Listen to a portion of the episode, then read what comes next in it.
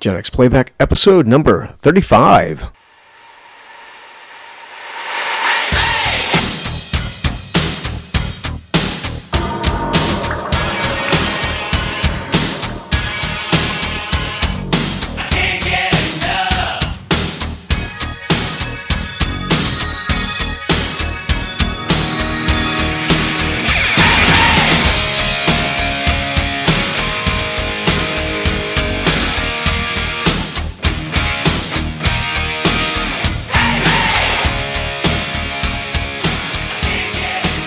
Hey, all right. Welcome to the Gen X Playback Show, your favorite show about the 70s, 80s, and 90s.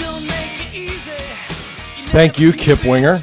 We are the Brothers High. I am Scott. And I'm Sean. And uh, Kip, uh, you know, that's not a bad intro there. I, I think I'd like to do that more than once. I, you know me, I'm, I'm all about that. That's actually my favorite Winger song. So we want to we want to give a special thanks to Kip Winger's hometown of Denver, Colorado. Thanks Hey, for listening to yeah. the Gen X Playback Show. Mm-hmm. Uh, Kip, um, a guy who was not when he first got his career started. Kip wasn't known as a pretty boy frontman of a rock band. He was actually a very well-respected session musician as a bassist. Played with on many albums and toured with Alice Cooper before he even formed the band Winger. It's a guy that you know, when you when MTV got a hold of him, you know, because he was a handsome guy, they they really brought him front and center. But the guy brought a lot of musical credibility to to Winger, and I think Winger's one of those uh, hard rock bands that probably doesn't get as much a love and appreciation for how talented they actually were. So, trivia question for you. What is the first song that Kip Winger ever received a writing credit for? It was during his studio musician days, before the band Winger. Was it an Alice Cooper song? Nope. Oh wow, I, I don't know. It was off of Kix's Midnight Dynamite. Oh, that's right. I did hear that. Bang yes. Bang, Balls of Fire. I Kip did- Winger gets a writing credit, and it's a Beau Hill produced album. That's right. And Beau Hill was the reason Kip kind of got into the business. I mean, there was a connection in Denver, Right. and so you know, Kip was a kind of this prodigy on the uh, you know on the bass, and uh, Beau started working with him, started using him a lot, and that kind of that was the the first time you'll ever see Kip appear in an album. That's right. I did. I did come across that reading about Winger. Um, but yeah, that's yeah. Of all things, Kix from uh, from around here in in uh, Maryland. So, Kix who just played their final concert. Yeah. You know, they uh, they just retired. I know this is this is a podcast about Kix, right? yeah, but they um, they decided to wrap it up. There's some health problems in the band, and they went out on top. There's the uh, an annual festival close, not too far from us, uh, there in Columbia, Maryland, at the Merriweather Post Pavilion, the M3 concert, and you know, Kix was a band when they kind of had their comeback. Um, about 2008, I think, is when they kind of reformed and went out again. And they they would sell out clubs, and they you know they were pretty popular. They were popular on the cruises, but they would always headline a night at the M3 festival. You know, there would be these big, other big acts, but they would headline. Why? Because they're so big in this area. Yeah. And what what's the uh, heavy metal uh, festival that's down? Is it in Oklahoma? Rocklahoma. Rocklahoma. Rocklahoma. And And they played that. That They- was the, that was their third to last concert, I think. yeah. And and I heard they still really sounded excellent. And that's part of the reason why they wrapped it up. So they had uh, Jimmy Chalfant, the drummer, had a heart attack. I guess he technically died on stage, and then they had to revive him. Um, Brian Forsythe, the one guitar player, had a stroke, and Steve Whiteman said that his voice has been going, and that he's, you know, he said he used to have a four octave range, and he's embarrassed now. I guess he's good. He says, he's, you know, he's, he's okay, but he's not what he was. I know we talked about it in previous episodes that uh, you know in recent years I know Sean has gone out to see some some bands in concert and Amy and I have gone out and seen some bands in concert. You might not get another opportunity to see some of these bands again. Right. So if you have an opportunity and you want to go see him, go see him because it might be the last time. I know for uh, for Amy and I, we went and saw Aerosmith in Philadelphia. I talked about it here on the podcast, and then he, uh, Steven Tyler did two t- two tour dates, and then you know, has now to take a month off because of his throat, and Okay. so he had to. They have to postpone a lot of, lot of, a lot of cities and a lot of dates, unfortunately. But these guys are getting to that point. You know, it's like we're none of us are getting any younger anymore. Right. I found that out um, a few weeks ago. Uh, as you know, I, I went up to Maine and I, I thought I was going up for a, a nice hike. No, I went mountain climbing with people that were, you know, 20, 30 years younger than what I am. And, you know, of course, the competitive nature is you got to keep up with them. So uh, I, went and I, uh, I, I climbed uh, to the top of Mount Katahdin, which is the highest point in Maine, and it's the last stop on the Appalachian Trail.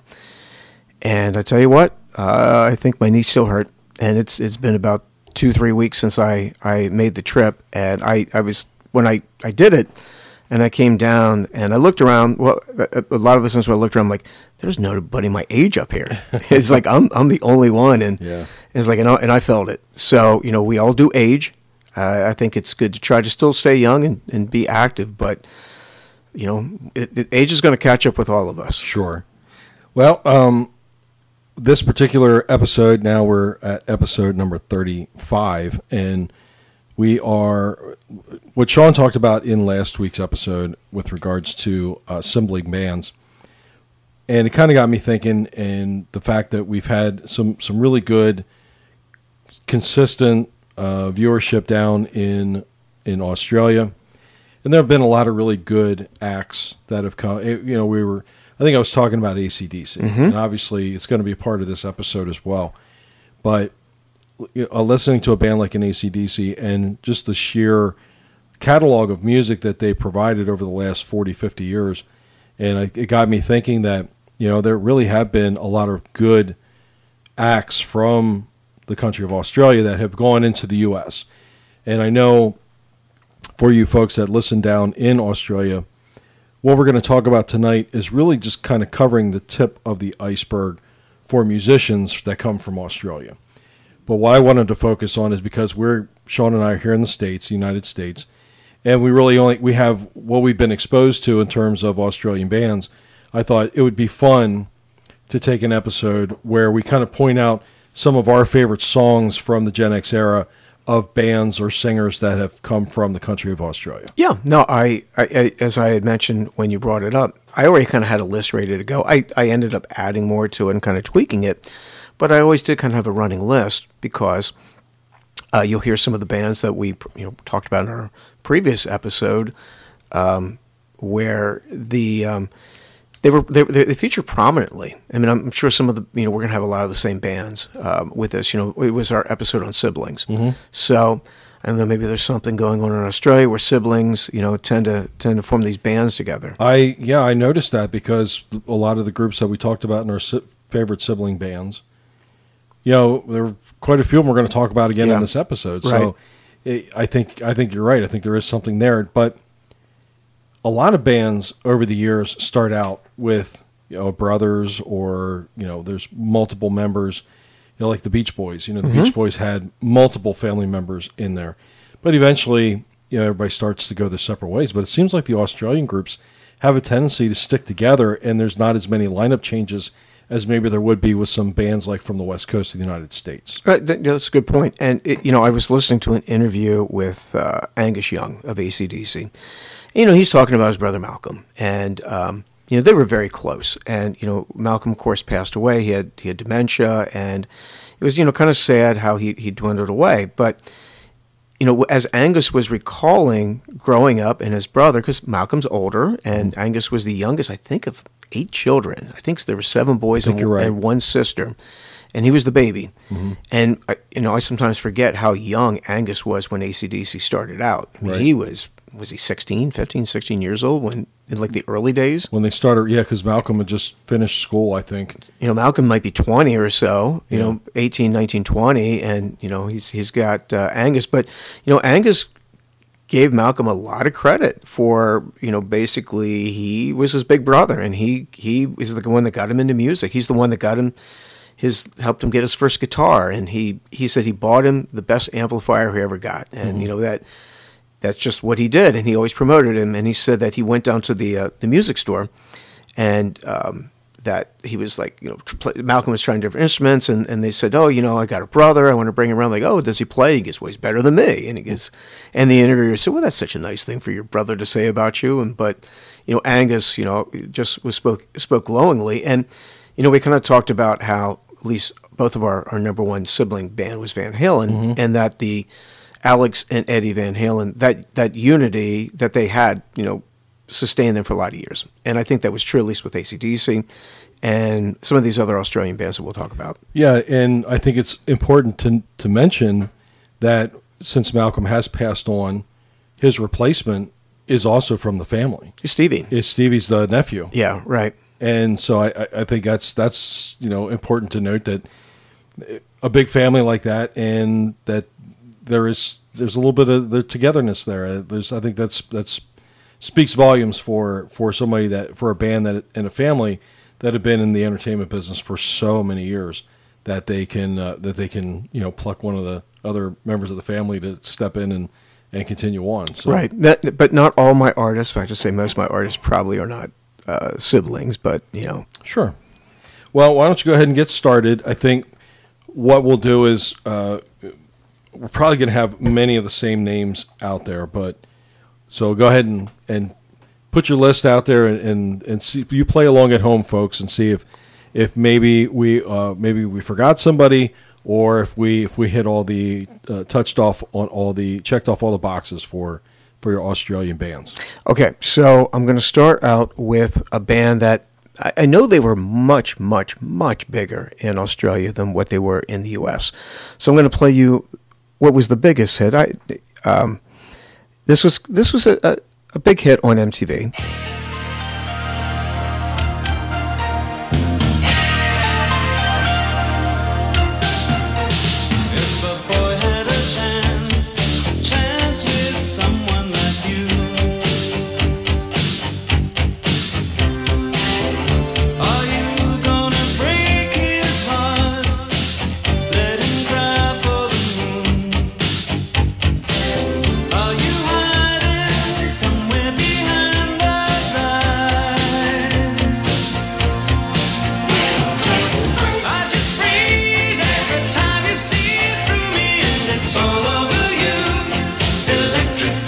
There's the chorus, and now you, you for those of you who might not have remembered, the name of the song is Electric Blue, and it's by the band Ice House. Yeah.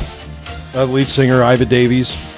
This album came out in 1987, and this song was co-written by John Oates from Hall & Oates. Oh, see, I didn't know that. Oh, really? Okay. I did not know that. Yeah, he John Oates actually approached Iva Davies about the fact that he was a fan, that he really enjoyed their music, and so him, uh, John, and Davies ended up getting together and coming up with this song. And John had said if if Icehouse had decided not to record it, that he was going to do it for the next Hall & Oates album. I kind of remember when this song came out, a little bit of hype, mm-hmm. you know, for a band that I didn't know anything about, and they weren't they weren't young. Yeah, they've been around for a while, and, and I'm sure you know, with our listeners in Australia, will probably tell us that they, were probably around for a good 10 years before the right, song hit. right, right. And I, I think a lot of the times, you know, we, you know, we'll, we'll talk about some of the other artists that you know that we would have known, you know, that were the pop artists that tended to be a little bit younger. But this band came out, and I remember uh, when that song hit MTV. I didn't really hear it on the radio at first. It definitely was an MTV release.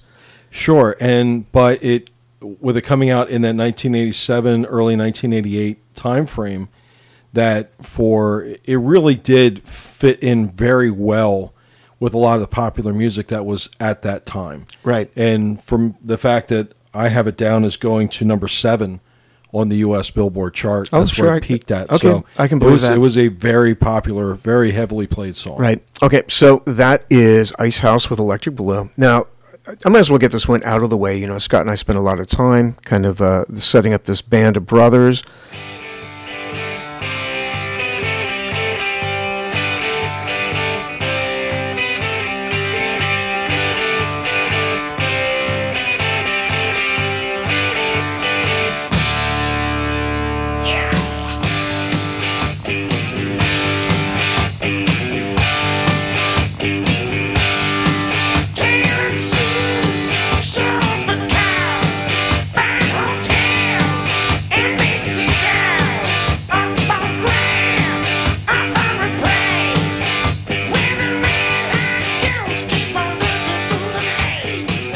And this is ACDC, the, the aforementioned young brothers, Angus and Malcolm.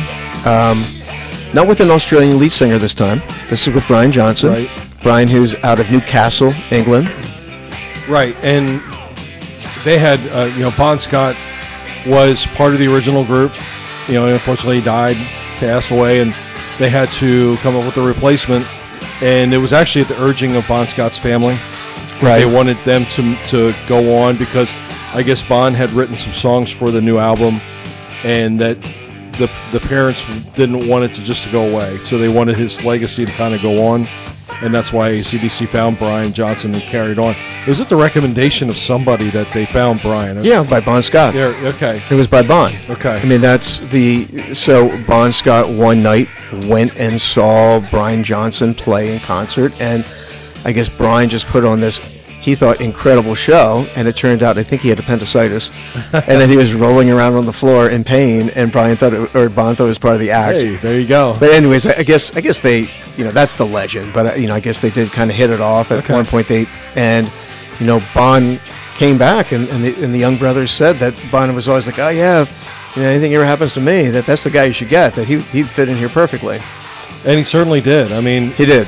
He he got what the legacy of the band was up to that point, and when they got Mutt Lange and, and made the Back in Black album, it's the second best-selling album in the history of music. So It is, and so part of the reason I went with Money Talks, and this is off the Razor's Edge album, which was a, a comeback for them. So this came out like 1990, mm-hmm. where they kind of had fallen on hard times. You know, they, they were they were riding the wave up in 1979 uh, with Bon and Highway to Hell, and then they went from that to Back in Black, as you just mentioned, one of the biggest albums of all time, and then for those about to rock was a huge album as well. But then taste kind of changed, and ACDC, at least in America, kind of fell out of favor. they did, and they came out with the soundtrack album. It was a little different. It was like a concept album for a soundtrack. It was called uh, "Who Made Who," and that came out in 1986. And that was off the uh, Maximum Overdrive. That's yeah, that was the movie. Yeah, yeah. So they could it's they like a did all Stephen the- King movie. It was, and they did all the music for that movie, and so I mean, there was a little bit of just a little bit of success, but in terms of chartable music, um, you know, ACDC was never a, a, none of their singles were ever going to hit. I don't think the U.S. top ten. Right. So they they were not known as as a band that was going to, um, you know, dominate the, the the U.S. Billboard charts.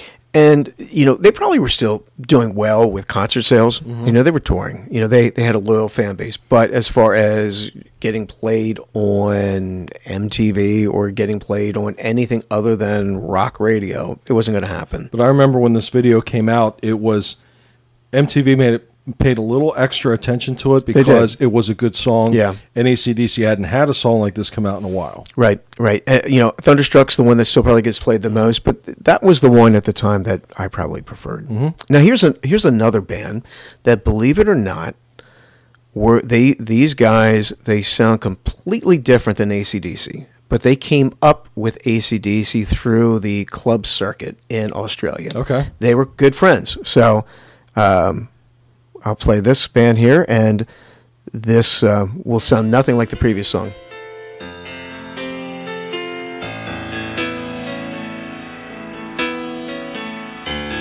Used to be so easy to be your lover. Glenn Shorrock. We wandered through the days like they had no end. But now that you are gone, I'm undercover. I just can't think about you as a friend. Take it easy on me. Should be easy to see. I'm getting lost in the crowd. Hear me crying out loud.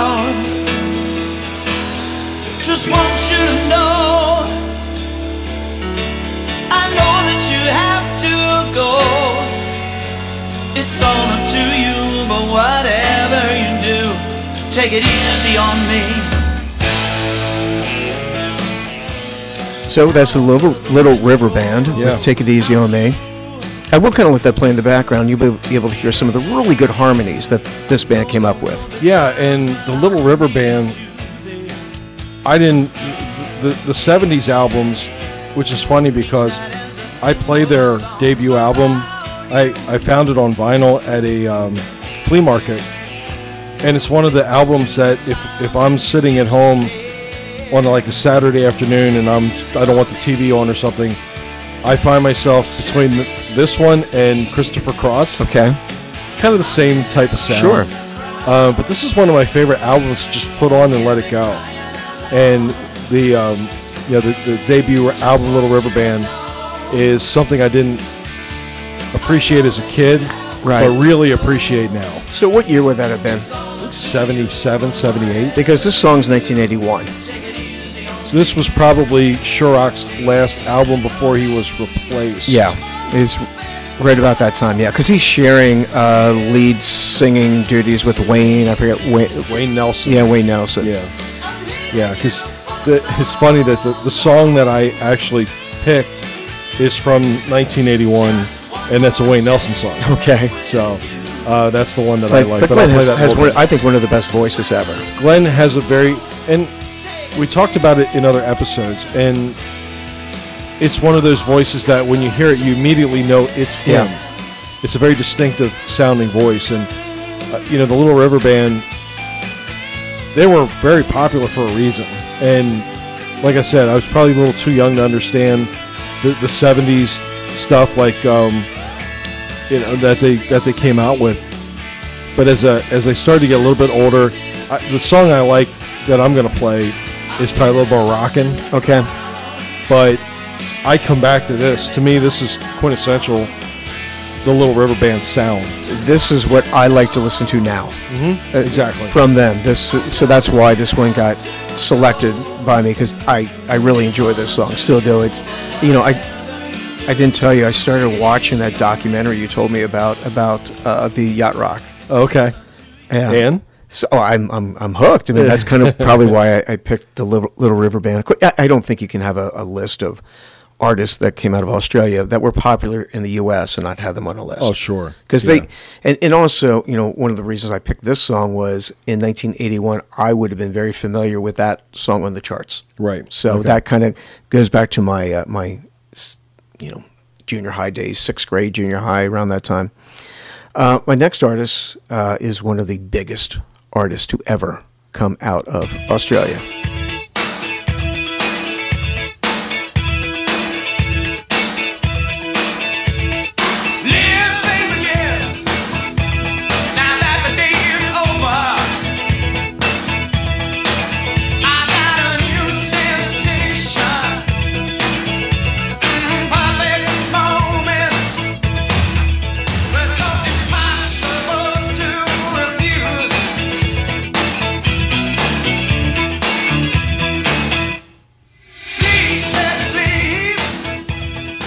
Just a, uh, of you know, we're talking INXS. Mm-hmm. You know, it's the very distinctive voice of Michael Hutchence right there, but you got the rest of the band chiming in. We we talked all about the the, the Farriss brothers and their involvement um, with this band. You know, one of my favorite bands from the '80s. Oh, absolutely. And we actually have our first song that we picked. Uh, I picked the same song. Oh, I, I can for change it. I have another one. No, no, no, that's fine. Uh, this whole album kick that came out in late 1987 and pretty much ran all the way through the year 1988 because when this song was released in the U.S., we're in the summer. I remember this song being played a lot at the water slide that we used to work at. Yeah. And it was just a, it was one of those summers that um, I just remember it being on the radio all the time. This and then Never Tear Us Apart Mm-hmm. comes out immediately after, and it's probably the peak. I would say the peak of the album for INXS at this point when this when the song is is in there because they're right in the middle of all their singles being released, and this was if if it wasn't number one on the on the U.S. album chart, it was pretty close up there at this point. Well, this song feels like summertime to me. And maybe it's because we worked at the water slide when it was popular, but it just has that, that bouncy, poppy happiness of summertime. It does, and but it just shows how deft the the band is at being able to come up with different sounds. Like, you know, when you listen to a, a, song like Never Tear Us Apart, it's so completely different than this. To me, this is a song that if I'm doing, uh, you know, like an 80s party with my friends or having like a class reunion, this is absolutely a song that I would have played because so many of my friends in school identified with, with the band at this particular time when we were in high school. Right, right. So I I've never grown tired of this song, and if anyone really wants to understand what it was like back then when this song was popular, go on YouTube and look for the live concert footage of Live Baby Live when they performed this song in Wembley. Okay. in front of a packed Wembley Stadium. I think the whole stadium was bouncing. I I- mean, I could believe the, it. the the kind of the pit in front of the stage. There's this wave that's just going on of, of just nonstop bouncing, and to me, it kind of really takes me back to that moment. So, anyways, that's INXS with new sensation. Okay, so that takes me into my my next artist. One the, here here's one of the many artists that were much bigger in Australia than in the U.S. We get a little taste of it, a little slice. They they had a moment of popularity. Uh, certainly not like the the long time, you know, huge act that they are in Australia. But in the U.S., uh, our next band, which is going to be, and I'll, I'll play it first and, and see if our listeners can recognize it.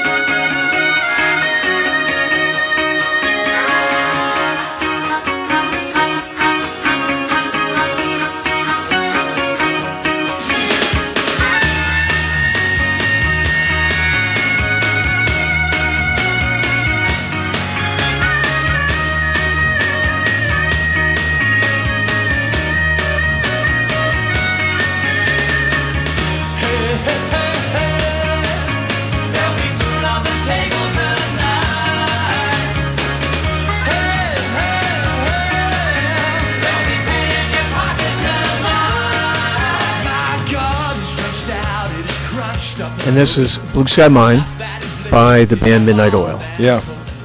Midnight Oil really, for a band that had been around as long as they were, and, and I read the backstory on the band. They, again, it's another another band that had been playing in Australia for over a decade, and then they come out with this album, Diesel and Dust, and it just really explodes on the U.S. market and does very well.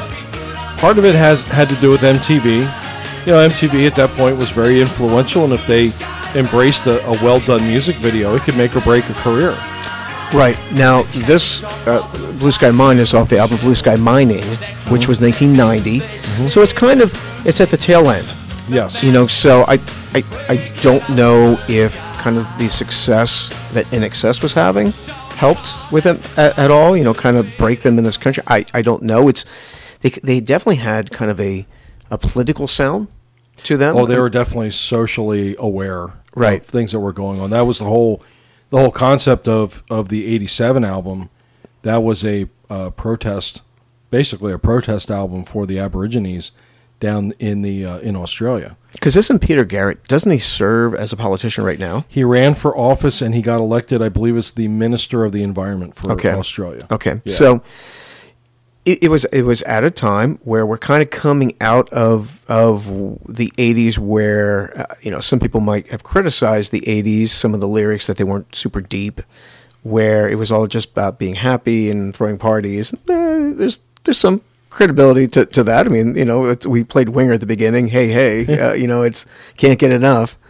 But to your point, right around the time Beds of Burning comes out Yeah. is right around the same time Suzanne Vega came out with Luka. Right. Tracy Chapman had come out with Fast Car. Right.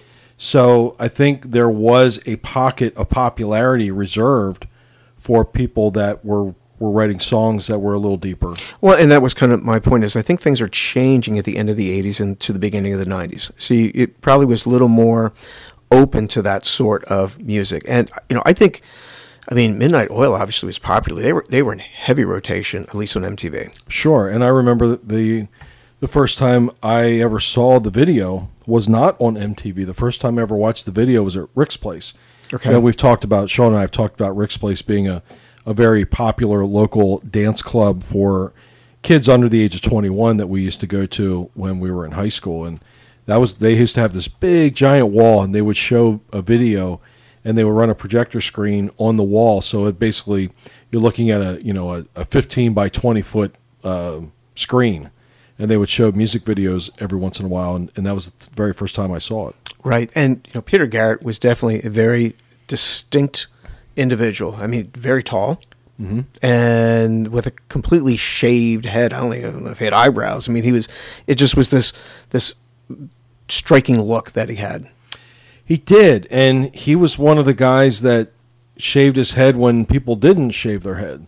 And then all of a sudden, five six years later, and then everybody started shaving their head. So uh, Peter was a little bit ahead of his time, and like you said, it was it was a little avant garde for the United States at the time, and I think it was uh, you know we looked at it as cool. Like Right. I remember me and my friends You wanted to shave your heads? no, we didn't want to shave our heads, but I mean, just this whole look. It was it was more than the head. It was remember he he wore the the felt hat, the big round felt hat, and he had the black jean jacket on, and it was it was it was a whole image that was associated with it, and we we liked it. We we we called it we we we dug it as as as me and my friends did. Right. So it's Midnight Oil. Now I'm going to go in a very, very different direction with my next artist. I don't have many from the 70s.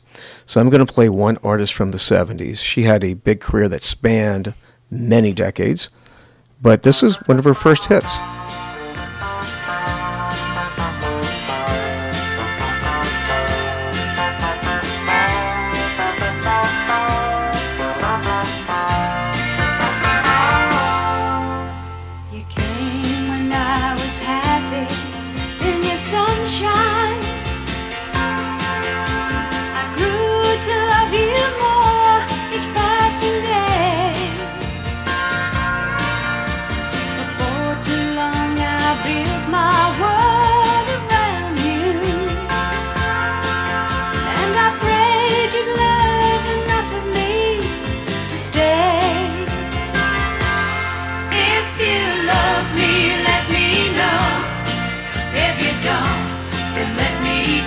And that is Olivia Newton John with If You Love Me from 1974.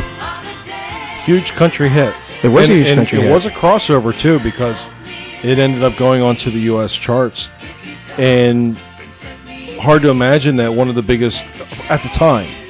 Now, she I think she kicked open doors for a lot of country artists to follow Mm-hmm. who didn't necessarily have to come from the southern United States. Right.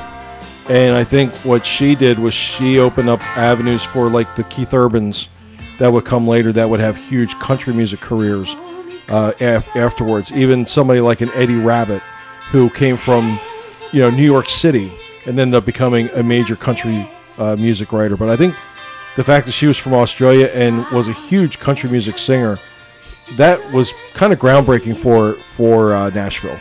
And she's a she's a few years away from becoming Sandy from Grease, and that's kind of a change. Uh, you know, I guess she she had some you know had a, her music career going on through throughout this time, and but she eventually kind of leaves the country world and becomes more of a pop singer, more of a rock singer. she wanted to do that. And uh, I what I read about her wanting to do the the part of of Sandy in Grease was she wanted to expand her kind of her musical horizon and and have more of a palette than just be considered as a country singer. Right.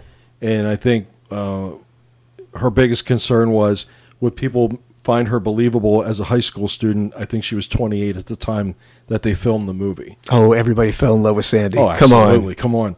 She she was my first musical crush a, as a kid, um, and you know, and she ended up having a really really long and successful career in the United States mm-hmm. for uh, oh, and spanning several different types of music. I mean, you, we just heard a country song, but you could say she was borderline disco, and then she kind of even went into a pop rock mm-hmm. format in the in the early to mid '80s. Yeah, and so when I became aware of Olivia Newton-John would have been with Grease. Mm-hmm. It's the first time I even knew, even recognized her in anything. It, so I didn't even realize she had a whole country career. Yeah, and I started listening to these like '70s, uh, like the local radio station would do the '70s on Sunday, and then also I'm hearing all these Olivia Newton-John songs. I'm like, I didn't realize that she probably had like five or six top ten hits before Grease, which yeah, I had no idea that it, that was even out there for for many many years. Yeah, and she came across as just such a likable person, like through her entire life. I mean, even up until her passing. I mean, she just always, you know, seemed like this this nice, happy person that, as a as a fan, you would not have been afraid to meet on the street.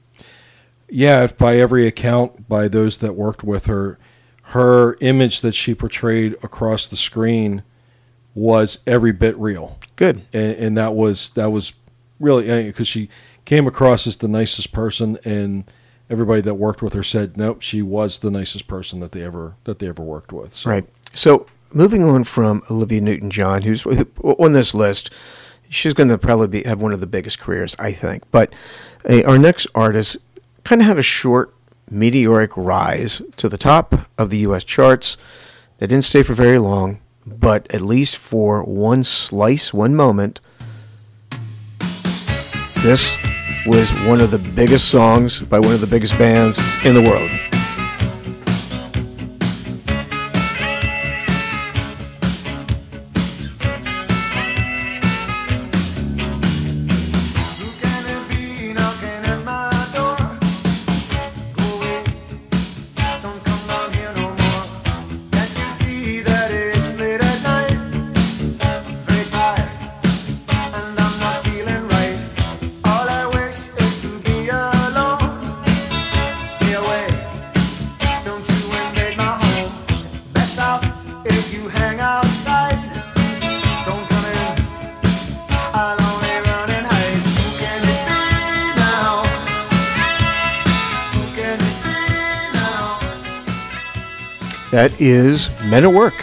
Who Can It Be Now?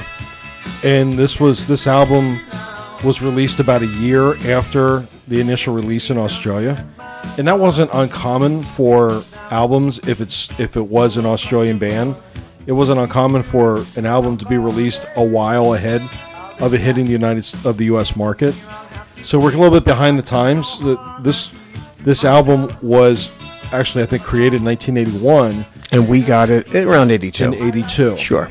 And this was business as usual, Mm-hmm. which ended up winning this band a Grammy for Best New Artist, and was oh, it was all over the place. Right. This was the song that kind of kicked it off, but uh, you know, Down Under ends up going to number one. Uh, you know, the next single, and Mm-hmm. it was yeah for for uh, for about a two, three, two and a half to three year period. With the subsequent album that came out, Cargo, Right. That was not quite as popular, but still very successful. Uh, you know, Men at Work really dominated the early part of the 80s in the United States. Well, you know, it was so popular that I remember it being in junior high school. I should say, this band was so popular. And as Scott and I went to a very small little little uh, Christian school called Locust Grove, and we our junior high consisted of four classrooms. Yes. Off to the wing of our our school, which was kindergarten through eighth grade. Right. and the you would you would um, so the seventh and seventh graders would have two classrooms, eighth graders would have another two, and we kind of move around and have different teachers for different subjects. And I remember because I was kind of known as somebody that was into music, that Mark Weaver, you of course remember Mark Weaver, walked by me in the hallway. He was a year behind me. I was in eighth grade. He was in seventh, and he held out the cassette tape and showed me that he had cargo. Yeah, because it was very hyped because Sure. of the success of business as usual. It was, um, you know, Men at Work was extremely popular. I remember staying up in the middle of the night uh, on like a Friday or a Saturday night because I didn't have school the next day, and the local radio station FM ninety seven would occasionally play like a live album, and they played the live concert of Men at Work, and they did the entire Business as Usual album on stage, and they played it on the radio, and I taped it. I recorded it. Oh, really? Yeah. I, Okay. I remember staying up and doing that and recording it on my boombox because I had mm-hmm. just gotten it. So Not was the same tape recorder that you recorded the famous mixtape with. No, sir. I was upgrading in Yeah. technology. Yep. Right. So this was about a year later. This was a year later, Yeah. yeah. See, yeah, Yeah. times have changed. Uh, so that was Men at Work with Who Can Be- Be Now. Amazed that I'm not tired of that song after all these years, though it's been played a lot. It's still something that I still enjoy and uh, come back to. So uh, moving on to our next artist, and I'm, I'm, as all these artists, I'm sure they're going to be on Scott's list. And this is not a band that I would have necessarily been into when they came out. Correct. I, I can appreciate them more as I, I'm, I'm, I'm not going to play like kind of like their late the the song that they had a big hit with later because I think you might have that one, and you, th- you, you might know me. yeah, and, and I don't want to double up. So, but this this is kind of the, and this is Air Supply with Lost in Love. This is kind of when I became aware of Air Supply was Sure. with this song. This would have been what around 1980. Yeah, right around there, sure. Okay. Yeah, I, they were certainly popular, and those of you Gen Xers that, if you grew up in the Lancaster area, you may or may not remember that Air Supply did a concert in Lancaster at Lancaster uh, at Longs Park Really? at the amphitheater. Okay. I remember the radio station covering it and making a big deal about it because they, I guess they made a shout, you know, and we, those of you that listen to us on FM 97, uh, it's the worst accent, I know, I apologize. But they, they made a reference to the radio station and, and they played it on the on the radio. Right. So- This is the epitome of easy listening. Oh, sure. and I hated this style of music when I was a kid, but I kind of like it now. See, I remember I, it might have been the Grammys or the American Music Awards because the American Music Awards were just starting out with Dick Clark. They won some category. It might have been like Best New Artist. Right. I just remember I can't and I can't even remember who they went up against. But I just remember being so angry that they won. And which is funny because I'm I listen to this now and I like it Sure. it's to me it, it it's good i didn't appreciate it as a kid um, but i just remember being so angry and i guess they were via satellite you remember how they would do that sometimes they couldn't attend the award ceremony so the air supply was uh, you know on screen via satellite and they would always have that underneath on the screen Right. And, and I kind of have done them a bit of disservice here, you know, not pointing out that, you know, Air Supply wasn't really a band, it was a duo, and it was uh, Russell, Russell Hitchcock and Graham Russell, which I always thought was amazing. The Russells, they had the connection there. yeah And they actually seem like pretty good guys. You know, They I've seen them interviewed, and Yeah. they, they're, they're pretty, they don't take themselves too seriously. and they've been able to maintain a working friendship for the better part of 40 years Right. which again i i think there's more more to that than it just seems like i don't know for for us american musicians or people in in in music there seems to be a lot more breaking up than at least the australian ones that made it to the us Right, and I, I did double check. This song came in 1979. Okay. so kind of the, you know the tail end. It's it's definitely in that that soft rock, that that, that yacht rock kind of uh, uh, time period where this is what was big. And that- to their credit, they had a career that, that goes on for a little while. They they they didn't just they kind of they didn't just stay with what was happening at the time. They kind of changed a little bit and, and continue to stay popular. they did and amy actually saw them in concert about i'm going to say 10 years ago they were down here at the american music theater okay, and she saw it was they were on tour with Christopher Cross, right. and she saw them together with her with her one friend, with her one girlfriend, and uh, she said they still really sounded great. Good, and you know one of the nice things about when you when you play that style of music is unlike Kix that we talked about, where Steve Whiteman, the lead singer, says that you know he doesn't have the four octave range anymore, and it's hard for him to hit the high notes. Right. They're not singing high notes there, Yeah. So they're just kind of singing their normal voices, and as a result, you can have a career into your seventies. Yeah, you can you can sing that song every night and Sure. not hurt your voice. You can be like Frankie Valli and sing it in your nineties, and people will still come out and and watch you. sure. So, Air Supply, uh, a band that I appreciate so much more today than what I did back in 1979 when that was on the charts. Uh, but you know, to my moving on to my next artist.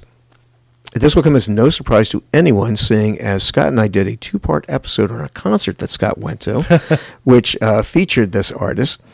The only trick was coming up with trying to find a song that Scott isn't going to pick as well. So Okay. I, I went kind of deep.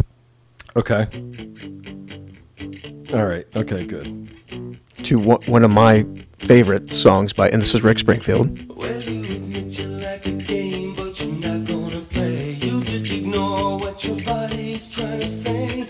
I got the feeling that you're playing, and we're both gonna win. And I think this angel's about to sin. I get excited, just thinking what you might be like.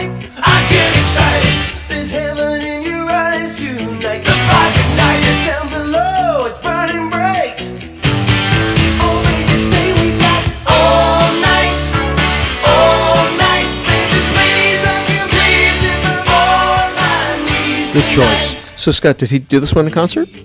He did it as part of his, His medley uh, that he medley, had? A little montage? Yeah. Okay. It was very quick. I mean, it was a hit, sure it was, but yeah. it wasn't one of the biggest hits. Yeah. No, I, this is a good choice. This is a good Rick Springfield I, song. when this was out, I really liked this song. And this was off his follow up album to Working Class Dog. This is Success Hasn't Spoiled Me Yet. Yeah. Yep.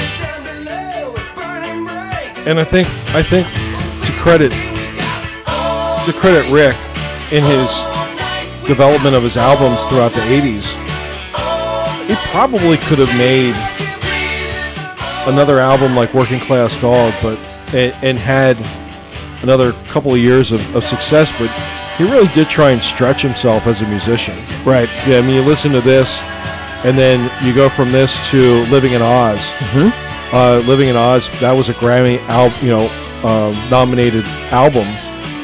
You know, each one was a little different, just a little, little bit of a different sound. Even when he does the soundtrack to, to Hard to Hard to Hold, mm-hmm. you know that that's different than what this is. Right. But yet you can still connect the two, connect the songs together. Right. I, I, I really like this one. Th- this is, you know, Rick was just producing hit after hit after hit during this era, and this is like 1982ish, and I've, I've really have been drawn to that era for some reason. I, I don't know if it's the nostalgia of junior high school, but I really like a lot of the pop music from that time. a lot of the pop music, eh, and I was just thinking about this too not that long ago, is that it has a lot of the polish. At, you know, it's kind of the the success and the downfall of MTV at the same time. Is this still has kind of that pre-packaged uh, sound? You know, it still has kind of a rawness to it. Still sounds like you could, might hear it in concert Right. you know, once MTV started getting a hold of a lot of music, it started to get very homogenized, and there's no synthesizers in in that song. It just it still has to me has more of an edge to it. Not to say that some of the music that didn't come out after it was bad. I liked it for for the time, but I think this has more durability to it. I, I, we've mentioned a few times that a lot of these artists were much bigger in Australia than what they were in the U.S. You know, had brief little careers. I don't know about Rick. I, I don't know that Rick could have been bigger in Australia than what he was in the U.S.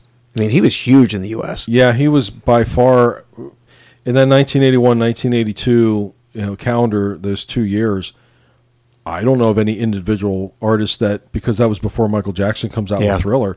Rick Springfield's probably at or near the top. I mean, Billy Squier, maybe. Yeah, maybe, maybe. Uh, but uh, that's a, that's an argument that you could make. You he was as big as anybody. I mean, he certainly he would be up there in your top three or four or five. There's very few Gen Xers that would not know the name Rick Springfield or be able to pick his face out of a lineup. Right. So that's Rick Springfield. Uh, I get excited. Uh, going to go to uh, my next uh, artist, a band. You know, we we kind of in our previous episode about siblings, I played a song from this band's previous band, which had the two siblings mm-hmm. in them. And this is Crowded House with the Finn brothers, Neil and Tim, and this song is Don't Dream It's Over. Freedom without trying to catch the deluge in a paper cup. That's such a good line. Try to catch a deluge in a paper cup. Yeah. These guys were were good lyricists. Yeah. they really were. It's just clever. I, I don't know why it's a simple line, but I just, you know, always thought that was smart. yeah. Don't dream it's over. Hey now, hey now. When the world comes in, they come, they come. To build a wall between us. No, they won't win. Yeah. Oh, it's it's it's a great song. Yeah.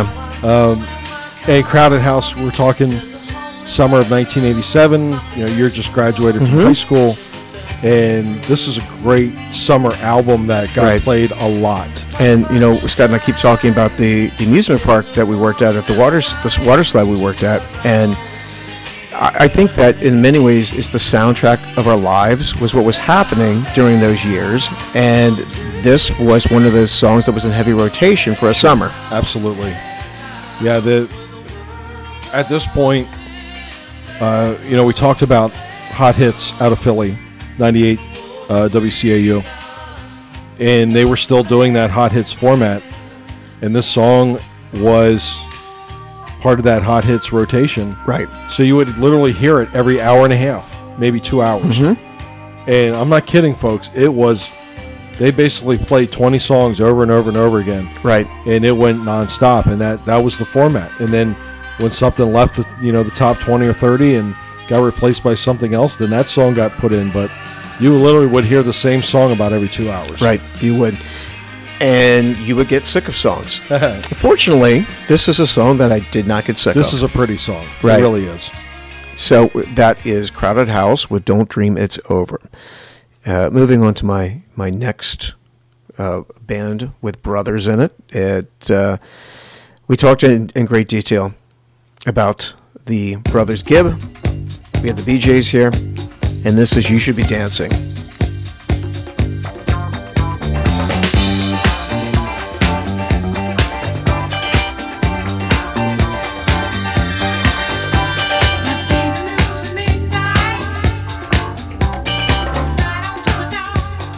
So this is a song that can still be played at a wedding, mm-hmm. and it's going to get a lot of people up on the dance floor. And what I remember about this song, obviously this is pre MTV, is this this specific scene in the movie where John Travolta's out there on the dance floor, and he's just taken over Yep. totally command performance, and it's to this song. It's where he was uh, dancing with um, Fran Drescher, and all of a sudden the song comes on. and He goes, "Oh no, no, no!" And he like kind of scurries her away, And he clears the floor. and he does. And this is one of the great. I think this is one of the great movie scenes of the '70s. I think so because you can't hear this song and not think of the floor lighting up. And this is one thing that, as a as a DJ that you always have to do is because the best part's coming up with the with the trumpets. So we got to always tweak it a little bit, make it higher. So as we get into it, you kind of let it build up, and then and then you kind of bring it down, and then you got to bring it, make it loud again for the trumpets.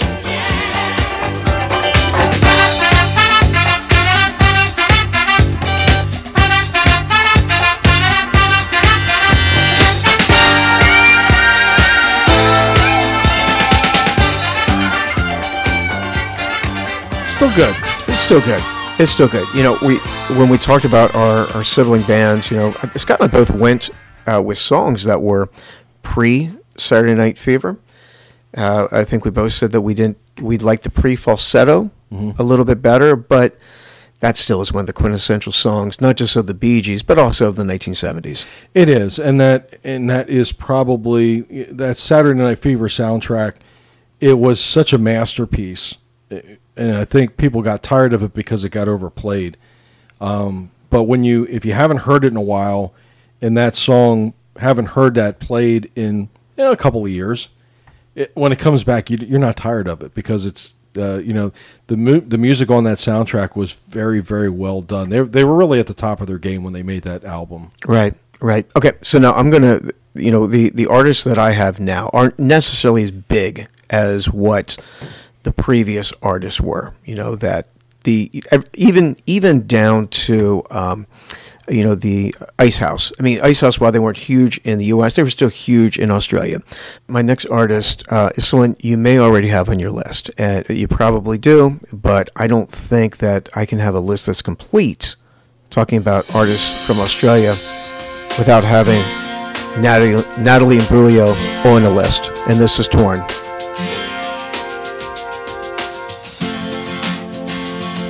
I saw a man brought to life. He was warm, he came around like he was dignified. He showed me what it was to cry.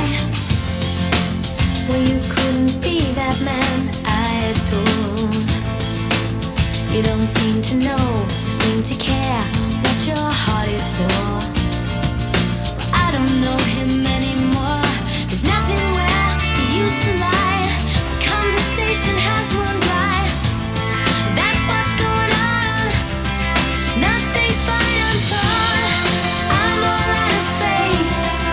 So am I right? Is this somebody that's on your list? Sure. Yeah. I really liked the song when it came out, Yeah. and I think it, the accompanying video that came with it Oh yeah, sure. is, is very memorable. Uh, now, she made her early living as a young adult as an actress. She was on a very famous Australian soap opera called Neighbours, which may or may not have somebody else on your list that was a part of that show as well. I don't know. Okay, it's Possible. I, I didn't I didn't delve deep into those things. But what I but what I do know is that she does a really good job of it's it's a very vulnerable song, mm-hmm. and she seems very vulnerable on screen when they're doing the video. Well, she's singing right to the camera. Right. Right. And so as you're watching it, as uh, you know, a young 20 year old might, that you, you kind of think she's speaking to you in a way. I mean, that, and that's how it's shot. It's intentionally done that way. Right. And she, you know, is, is a very pretty girl, but also showing a lot of emotion. And it's, you know, to me, it's one of the more memorable videos and songs of not just, you know, from Australian artists, but just the 1990s. I I would have going to say the same thing. I think it's to me, it is one of the most memorable videos of the '90s. Yeah. without a doubt. So Yeah. I mean, I, I really don't know a whole lot else of her career other than this song, but I, I really liked it at the time. Well, what I do know about this song is that at the time, what do you think this? What the highest charting on the on the Billboard 100? Where do you think that what is what this charted at? Well, you're selling it to me like it should be higher than what it ends up being. Correct. So I'm assuming it's going to be in the 20s, like 27. It actually charted at number 42. Get out of here. And here's the reason: because it was never released as a single. what? and in in on a billboard had a rule at the time and this was i believe this was the song that caused them to change their philosophy Okay. because it was such a popular song there was there was another chart that had come up it was called the us airplay which was basically it wasn't taken off of sales it was taken off of how many times was it played on radio stations and according to that chart it was number one for like 11 weeks in a row because it was a huge song in the us Oh, yeah. and it caused Billboard because the people are like, why isn't this number one on Billboard? And Billboard's like, because it was never released as a single, we don't recognize it. So by the time they finally changed the rule, it I think it lasted two weeks in the in the Billboard 100 before it started to fade. But at that point, it had already been around for about three months. So it, it's just kind of interesting, and that was I believe that was the song that caused Billboard to change how they rated us. You know whether it was a single or not, it, it still got put into Billboard. Well, that's that's good that that that uh, was changed because of that. Because you know, as I have said, it's it's one of the bigger songs from the mid to late '90s. 97. 97, yeah, yeah. All right, my next artist, I I don't know if you'll have it, if you'll have him on your list or not, because he kind of just sneaks into the Gen X era.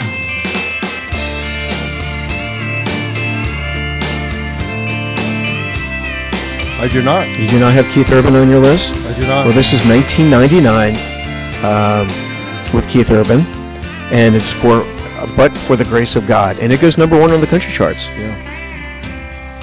I can hear the neighbors, they're arguing again. So much like Olivia Newton-John, Keith Urban comes over and has big success in the country world. Huge success. Yeah. Still he, has success today. he is one of the greatest recording country artists of all time. At this point now in his career, I think he's sold, I'm going to say it's over 100 million records. Now he did have a career in Australia before he comes over. I think he got his original contract like in 1991. He has a bit of a career in Australia. He comes over. I think this might be his debut album in the U.S. And of course, he has a number one hit off of that. Well, he's about our age. Uh, He's a little bit older. He's he's like think he's 57, 58 ish. Is he that old? Yeah, I think he's like Rory's age. Okay.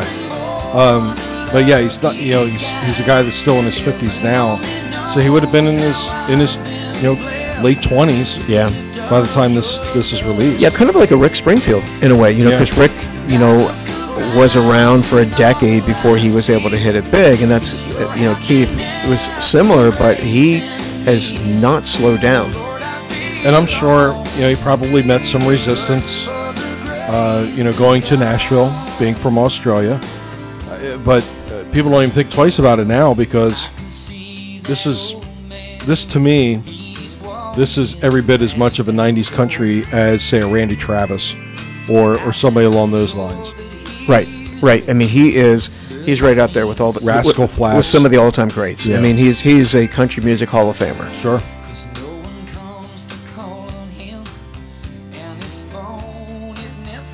So, well, I, I slipped two country songs in on this list. Look at you. So, how about that? We don't do we don't do a lot of that. So, Are you a picking or are you a grinning? yeah, a little both, a little both. Usually pecking, seriously pecking, you know, with the with, with the scowl, but then occasionally a little grin. Uh, my my next artist, I'm gonna throw a curveball. I'm gonna I'm gonna I'm gonna take some liberties with the category, and I'm gonna su- maybe surprise some people. I thought about this. Did too. you? So you know the connection to Australia with Flea? Yeah. All right. So this is a this is the Red Hot Chili Peppers, a band that I don't think could be associated more with Southern California. Oh, sure. But the Flea, uh, you know, but Flea and Anthony Kiedis are you know, they're the two main guys throughout the entire history of the Red Hot Chili Right. Peppers. They are, and I- think Anthony Kiedis is, is a good lead singer, but Flea is one of the greatest bass players of all time. He is, and and I didn't know he was born in Melbourne before I started researching this. I I had heard that. I think it was in Behind the Music from years and years back when VH1 did Behind the Music. That I knew he was born in Australia, and I think they he, they moved to the United States when he was about five. It is, uh, you know, like four or five years old. Yeah, that, that's kind of when he came over. So, but still, still Yeah. Au- Australian born. And he, I, if I'm if I'm not mistaken, he has dual citizenship, doesn't he? Uh, could be, not sure. I think he had said he told his family that if he ever retires as a musician, he wants to move back to Australia full time. I think he has maintained a presence down there, and he. Yeah, I think he does have a home he- there. He does go I did, down there. I did hear that. Yeah. Yes, yes, that you know he's, uh, has family there and he Yeah. has a home there. See here, I thought I'd like surprise you with one, but you are you were on top of that. So that's the the Red Hot Chili Peppers, um, the the quintessential California band with uh, "Give It Away" with their Australian-born bass player, and in many ways, the leader of the band is Flea. I mean, he's I think he's the face of the band. Kiedis, he, he probably was more of the front and center earlier, but Flea's so good at, at his instrument, you can't help but identify him as the strongest part of the band. Right. So moving on from the Red Hot Chili Peppers, I'm going to go down to my final three to close out my list. Okay. A band that you know was pretty big in the '80s.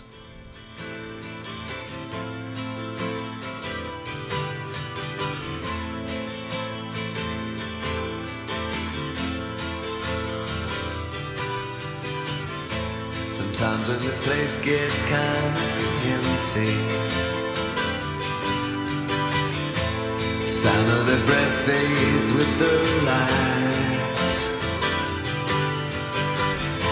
I think about the loveless fascination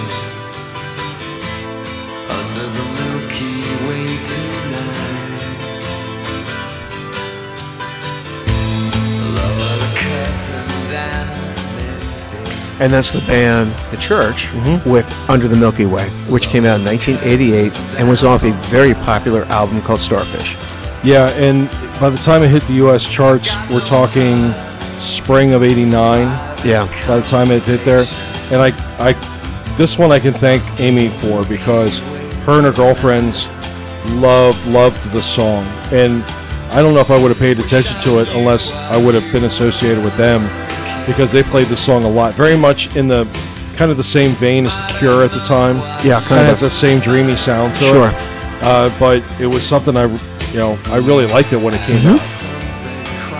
out. one of those songs, much like The Cure, which you're describing, you know, band like The Cure, that had songs where I, I never owned anything by those artists, but I appreciated their music. Yeah, yeah, and and the church, I from what I read about them, is how respected they are in their home country, Okay. and that they, you know, it's it's kind of a shame that I, I guess it happens around the world, and it probably happened all the time, but why it takes certain albums or certain bands so many years to kind of make a breakthrough.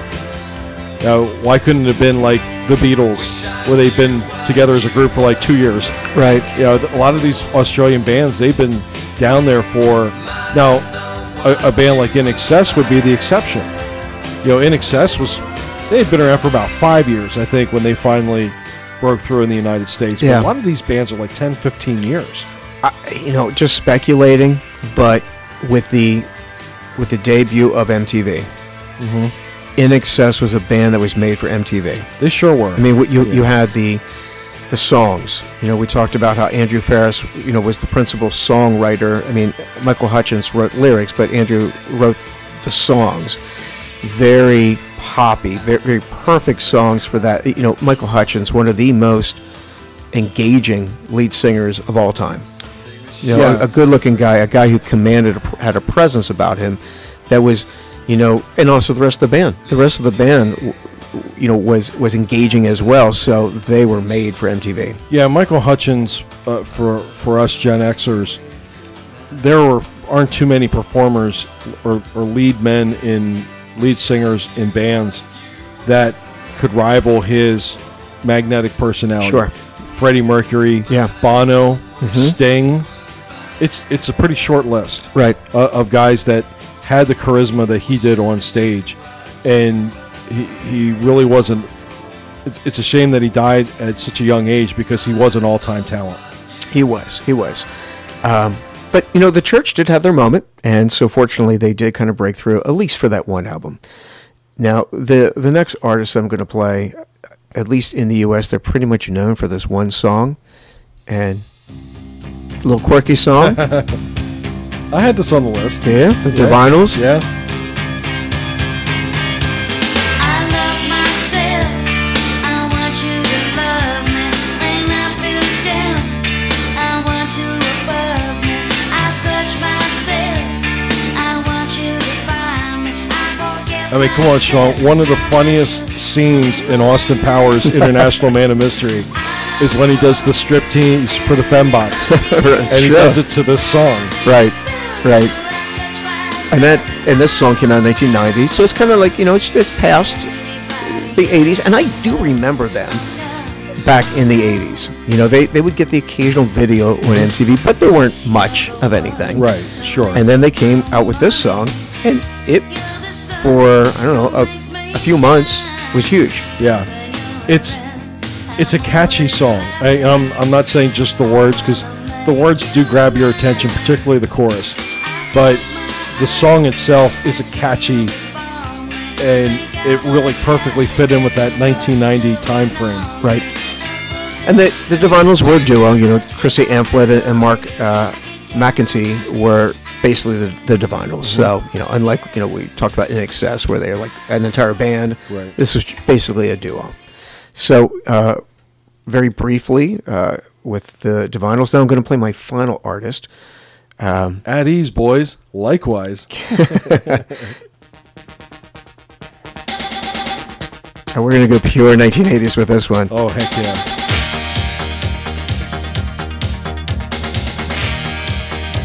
This was the other part of the neighbors. soap opera. Ah.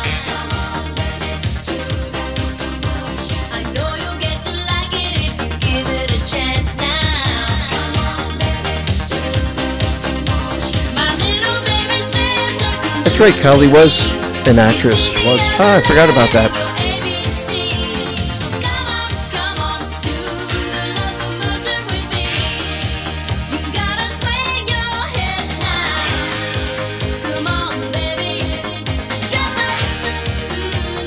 I was going to say I can play another Kylie Minogue song if, if this is one you already have selected.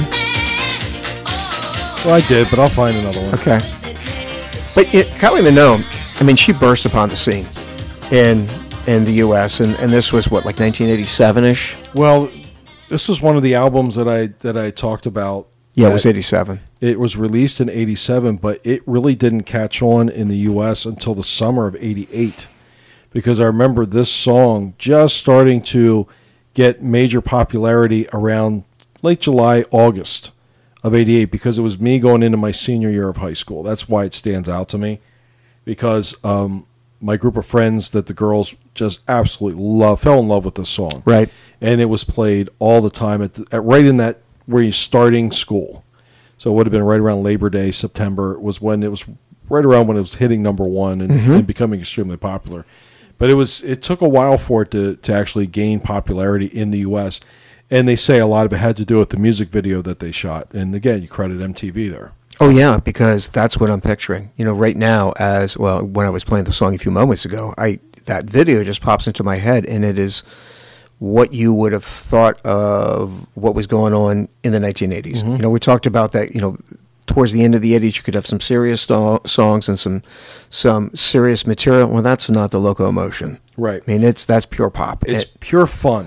it is, and you think back to the video, the big hair, the the fashion that they're showing, lots of color, lot you know, everything's bright, everything's happy, lots of smiles. You know, Kylie has a big, very engaging smile. You know, perfect teeth. It's it's kind of what you would have drawn up if you were doing Johnny Bravo. Yeah, she's kind of that perfectly clean cut Yeah. image that that they were trying to present. And I, I I even remember in the music video at the very end, you know, her family's there, like her parents are there, and I think other members of her family are part of that video shoot. And it's like she's about as clean cut and wholesome Oh, yeah. as you as you could possibly get. Now, the image changes slightly as you go into the two thousands. Mm-hmm. Sure. she goes. She definitely goes for more of an adult uh, and she has great success for it in the 2000s. But yeah, at, at that time in 1988, she hit it right at uh, right at a perfect time. Right. So that closes out my list uh, of artists that I think are of note that I really liked uh, from Australia. Uh, I, you know, a couple artists that you know I mentioned that I I thought about didn't put on my list. Um, Savage Garden, almost put them on, but they, you know, you know, I, I made the exception with Keith Urban, kind of slipping into the back end Okay. of the '90s. Um, you know, they were they, I, I like them, but I didn't pick them. Jimmy Barnes. I know he was really big in Australia, Huge, yeah. and I debated that, but I only remember him from that one video he did with INXS. Remember they did it's like a, a good time tonight. It was from the Lost Boys soundtrack. Yes. Yeah. uh, and I remember they were talking about, oh yeah, Jimmy Barnes is really big Yeah. in, in Australia, and he sings it with them. But I don't know anything else he ever did other than that one song. Yeah. It was a good song too. I remember that from the sound. That was a good soundtrack. Uh, but yeah, that's that's about what I, the only thing I remember Jimmy Barnes from. Right, and that's the the only other other artists that I thought about pos- possibly putting on, and I, I don't know. It's it, it's the um, Australia's version of Nirvana, which would be Silverchair. And I thought you had said in the previous episode. Let me backtrack. Finish a sentence here. Um, in a previous episode, when we were talking about Oasis, you thought it would be disingenuous for you to rank them higher than what you did because you didn't care for them at the time. Yeah. And I kind of thought the same way with Silverchair because I have said many times on this podcast I wasn't that into grunge, mm-hmm. and they, I can respect them, but they do sound kind of very similar to what was happening in the U.S. grunge scene. Yeah, in Silverchair, just from what I, we just didn't know them that well here Right. in the U.S., but they were they were ar- at that time they were arguably the biggest band in Australia when when they were at their peak. And I've talked to some people, uh, you know, people that I know that recommended them, and that that that was a you know the first Australian band that they came up with. uh, But you know they would have been into that type of music. Sure. So, but anyways, thought about them. I a lot of respect for them as artists. Like I said, I don't want to be revisionist with my history and say, oh yeah, I was into Silverchair because I wasn't. But I still respect respect them. Okay.